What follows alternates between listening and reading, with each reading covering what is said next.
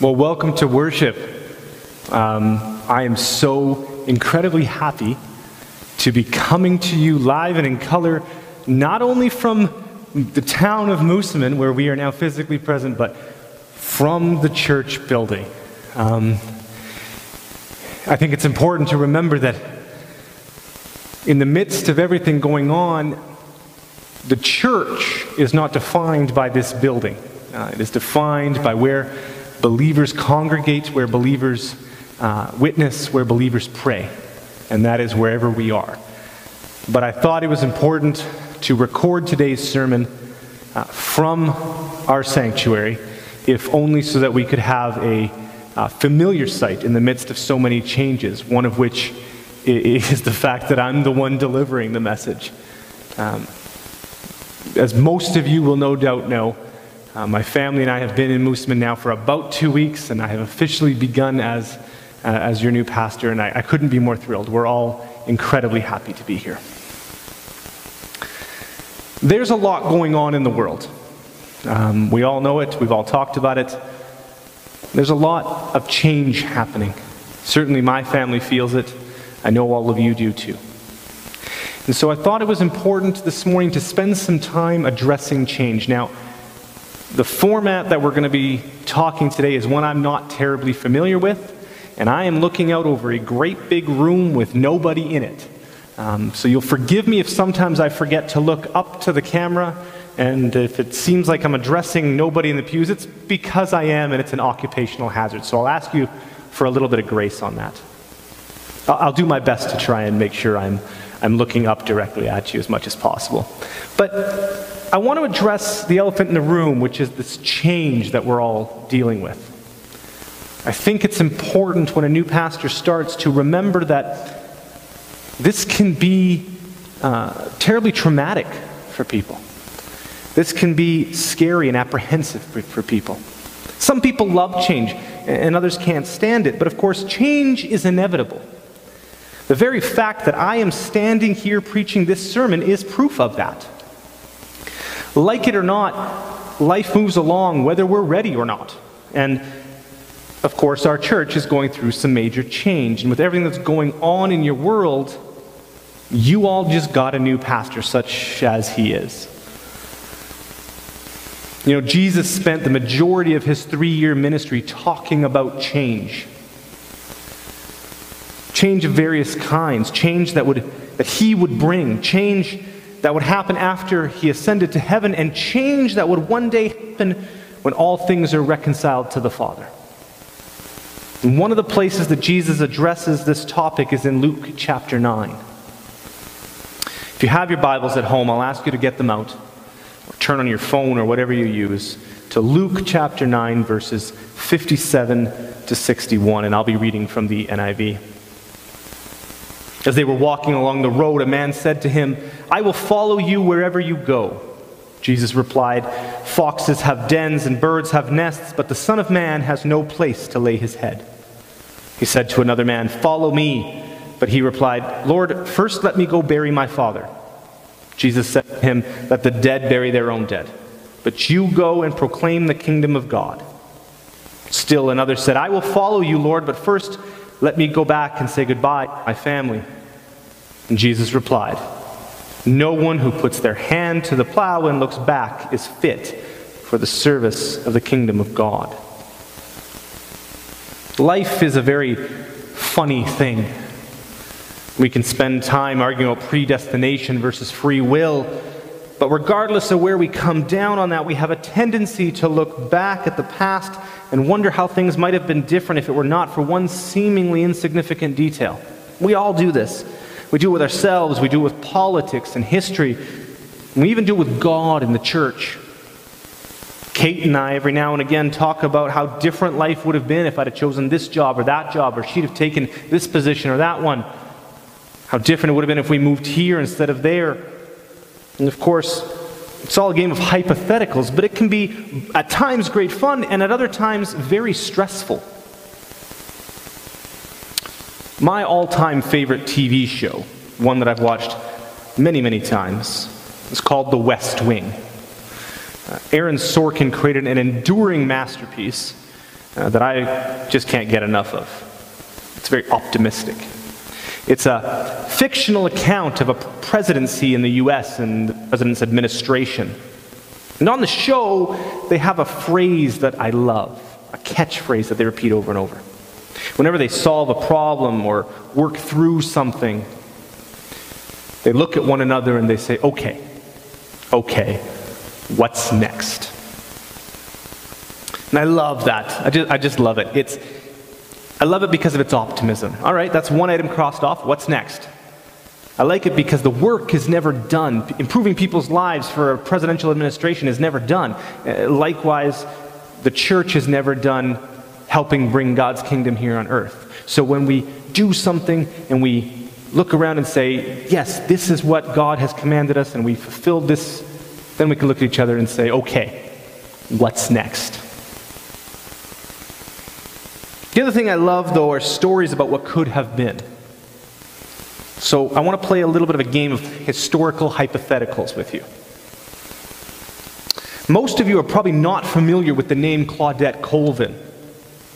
Claudette might have gone down in a very prominent place in history if it weren't for one seemingly minor detail. You see, on March second, nineteen fifty-five, Claudette sparked controversy in Birmingham, Alabama, by refusing to give up her seat to a white person on a bus. The N double A C P had been waiting for just such a moment to launch their new cause, and so they descended on Birmingham ready for a fight. But when they arrived, they discovered that Claudette was a mouthy fifteen-year-old who was pregnant by a married man. The leaders of the N double A C P decided that this was not the face that they wanted to put on their movement. And so they swept the whole thing under the rug. Nine months later, a woman you probably have heard of named Rosa Parks was arrested for the exact same thing, refusing to give up her seat to a white person on a bus. And this time the N double A C P descended and decided that this was the person who would be the catalyst for their movement. But what's interesting about this is that it was only during that nine-month period between Claudette Colvin and Rosa Parks that a young, charismatic African-American preacher rose to prominence and ended up taking leadership of the civil rights movement. It was during the nine months between Claudette and Rosa Parks that the N double A C P decided to give their leadership to Doctor Martin Luther King. If Claudette Colvin was a mild-mannered teenager instead of a pregnant, mouthy fifteen-year-old, Martin Luther King Junior is just another Baptist preacher that you and I have never heard of. A small decision that had enormous effects. At NASA in the nineteen eighties, the first priority was to test every single piece of space equipment for every possible eventuality. Even things as insignificant as buttons were, uh, were tested for weeks to determine if they could break them or melt them. And a group of engineers was assigned to each piece of equipment, and that team's sole job was to try and break that piece of equipment. Uh, just as a side note, uh, they could have saved millions of dollars by giving it to a toddler. I, I have one, and she'll find a way to break anything. I digress, though. O-rings are basically giant washers, like the ones you find in your kitchen tap. They're a giant washer that sits between something carrying fuel and something meant to burn fuel. And the engineering team at NASA that was responsible for the O-rings tested them under every possible circumstance they could think of. Obviously, the most pressing concern was heat, because the space shuttle is going to be on fire all the way up to space, and by then, the O-rings are falling off with the rocket booster anyway, so heat's the big deal. But they test them for everything. They tried to crush them, compress them, break them, and they also made them be able to withstand temperatures double what they would experience on the way to space, just to be safe.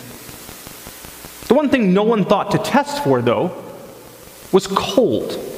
After all, when would it ever be cold? It was taking off from Cape Canaveral, Florida, and again, fire makes things pretty hot. So when would it ever be cold? On the night of January twenty-seventh, nineteen eighty-six, when a still record cold snap dropped the temperature in southern Florida to minus five degrees Celsius. And it turns out that O-rings fail at minus three degrees Celsius. Cold caused microscopic fractures in the O-rings. The next morning, the Space Shuttle Columbia burst into flames seventy-three seconds after takeoff, killing everyone on board. One small detail, enormous consequences. One more short one, and then I'll get to back to the meat of what we're talking about. Have you ever heard of Giuseppe Zangara? I certainly hadn't. Giuseppe Zangara went to prison for shooting and killing the mayor of Chicago on February fifteenth, nineteen thirty-three. Why? Because Zangara was standing on a wobbly chair. The mayor of Chicago wasn't the target. He was trying to shoot the man that the mayor was shaking hands with, the newly elected U S President, Franklin Roosevelt.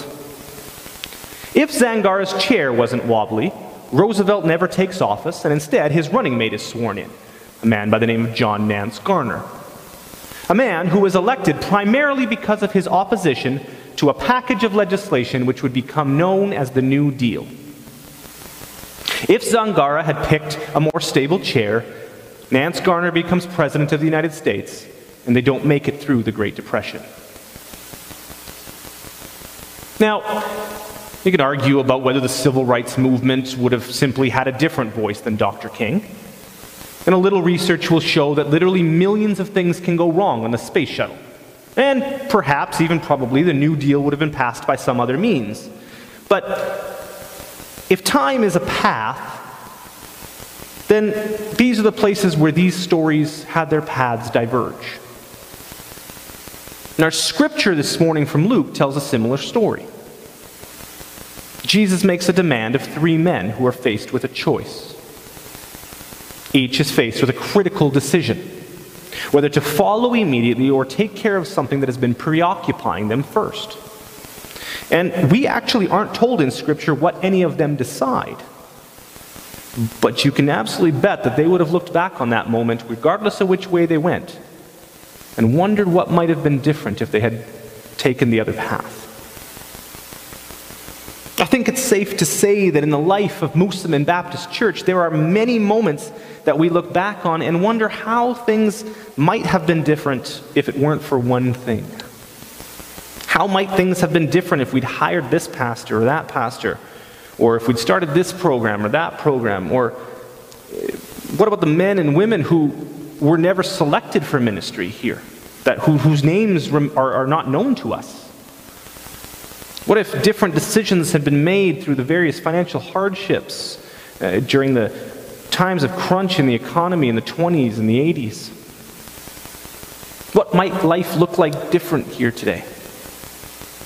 But as interesting as it is to think about, there's a big difference between dwelling on something and reflecting on something. To dwell on a moment implies that a person is stuck there. Dwelling on a moment means that we can't move on. Historical hypotheticals like the one I just did are, are fun, in my opinion, but they're merely an intellectual exercise. When we do more than pause, we become stuck. Reflection, on the other hand, is it's not only different than dwelling, it's actually a healthy practice. It's something we're commanded to do in Scripture.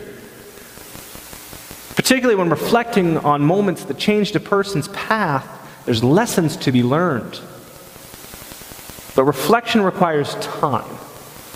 It requires meditation. It requires patience. And we all know that if there's something we don't have enough of right now or in this world, it's time.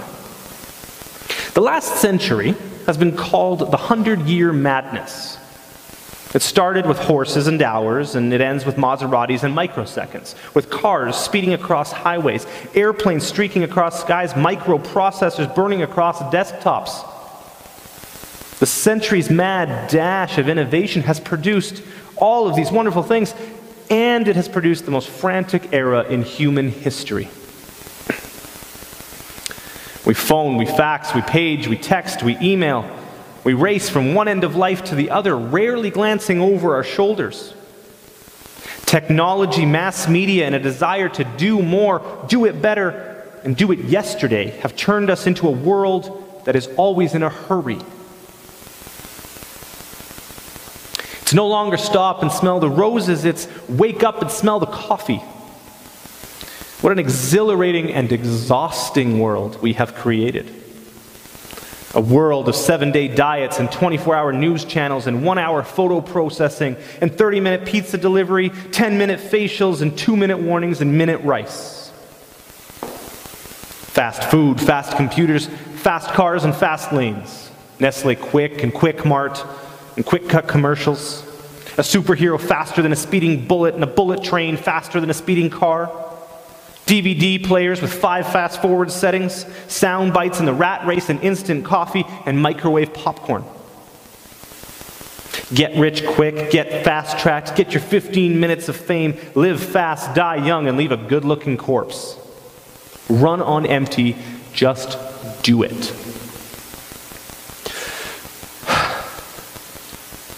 The sad part is that people do recognize this kind of hurry in their lives. And they want to do something about it, but they just don't have time. And so, of course, it's only natural for us sometimes to want to look back if we find the time and dwell there. To wonder what might things have been like if we had taken that different path.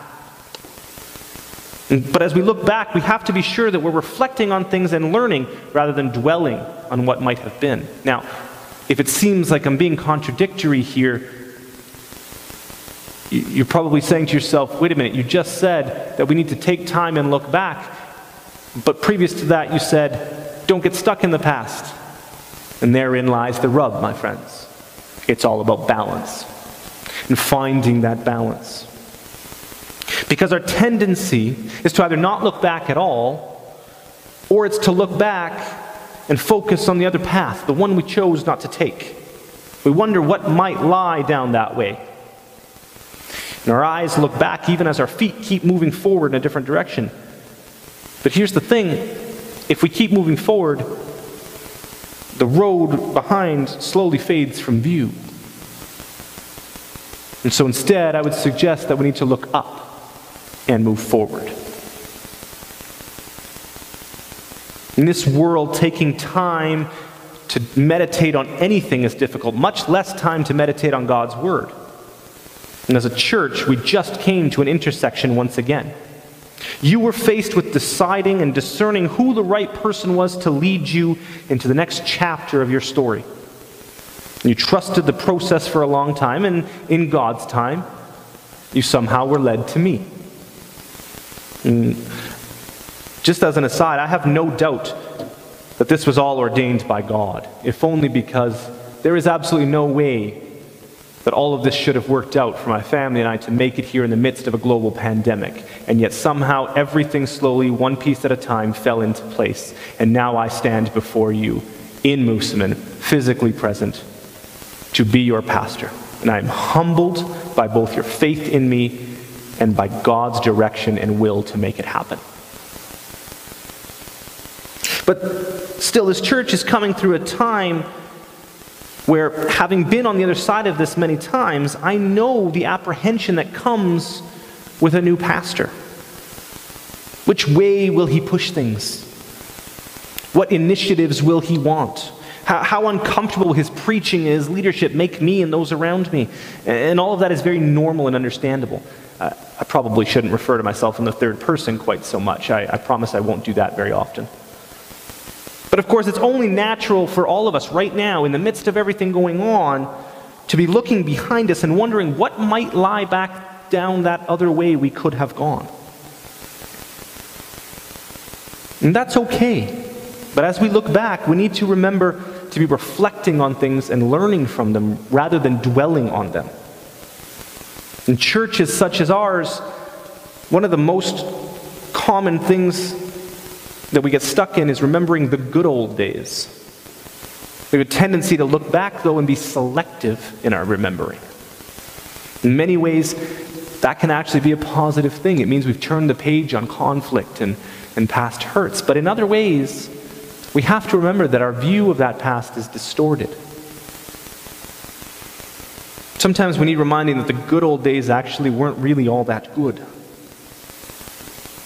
Just because things could have been different doesn't mean that they would be better. In fact, in the book of Numbers, the Israelites are guilty of exactly this. They're making their way through the desert to the promised land, and they're lost, and they're hungry, and they're cranky, and they're tired. And they start to openly complain, and at one point they actually say, "We were better off as slaves in Egypt." Talk about rose-colored glasses. You know, they say a journey of a thousand miles begins with a single step, and that is absolutely true, but it's important to remember that a single step is not the goal. And so I want to invite you to come with me this morning. Let's take a walk. Come with me and let's make our way on the path that brought us to where we are today. Let's walk and reflect and learn. Let us make our way from that first step that was taken by this church so many years ago, over a century ago when we were founded. Let's journey past the world wars and the Great Depression, past the times that this church was a tri-charge church for a pastor who shared it with Kipling and Verdon, through the good old days of the sixties and seventies, through the revolution, the worship revolution of the eighties and the nineties, and past the turn of the millennium where this town grew at an unprecedented rate. And then let us come to the crossroads we, have, we find ourselves at now. And let us pause. We can only spare a moment, but let us stop and reflect. In some ways, we've already decided the path we'll take, and in other ways, we have many decisions left ahead of us. And that will always be the case. But for now, the most pressing decision we had has been made. We know which way we're going down. And our tendency is to look at the other path, the one we chose not to take. We wonder what might be down that way. And that's okay. But if we keep moving forward, the road, slow, the road not taken slowly disappears from view. And so we look up and we step forward. But before we move forward, reflection is good. And so I invite you to take one step back with me. Knowing full well the decision's been made about which way we'll go, stand at the crossroads and hear the words of the prophet Jeremiah, who said, "This says the Lord, stand at the crossroads and look and ask for ancient paths where the good way lies, and walk in it and find rest for your souls." It all comes together, doesn't it? Moving forward, finding rest in a hurried world, and stepping forward in faith. And after we hear these encouraging words from Jeremiah, we turn back to Jesus in Luke. Jesus reminds us that the kingdom of God is advancing. It is in front of us, not behind us. And so it can be fun to look back and wonder, but our gaze should be on the road ahead. God has led us to this road, and now it is, time has come for us to raise our heads and look as far down as He is willing to reveal to us and move in faith. And then slowly, faithfully, step by tiny steps, start our journey of faith. Not a frantic sprint, but rather the deliberate pace of a marathon that Paul speaks of in Philippians chapter three, when he says, "Forgetting what lies behind, I strain to what lies ahead." Second Corinthians says, "Old things are passed away. Behold, all things are become new." And that's the thing about roads.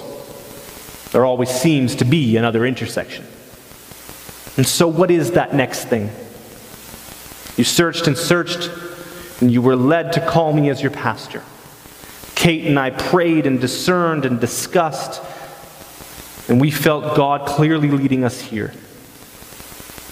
And so now we come, Before we take that first step, let's rest. Breathe in.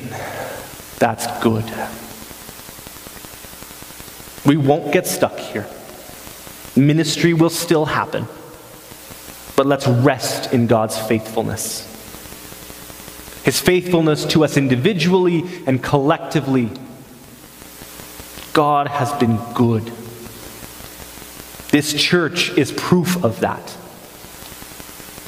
So take some time this week to rest and reflect on how God has brought you and us to where we are. And then, to make sure that we're not dwelling, we have to move on. Peter Marshall put it this way: never let the past be so dear as to limit the future, because no one who puts their hand to the plow and looks back is fit for the kingdom of God. Reflection is good. There are lessons we can learn from the past, and I am looking forward to getting to know the history of you all and this church. But the future is at hand. God is calling us onward. So let's take the next week to look around and remember and reflect. And then next Sunday, as we stand at the place where the paths meet, knowing which one we're going to take, let us look at one another and say, okay, what's next? Until then, may you fix your eyes upon the one who makes the path known in his good time. May you rest in the knowledge of God's faithfulness to you, and may you know that wherever the path may lead, the Savior of all humankind will be waiting to invite you home. God bless you all.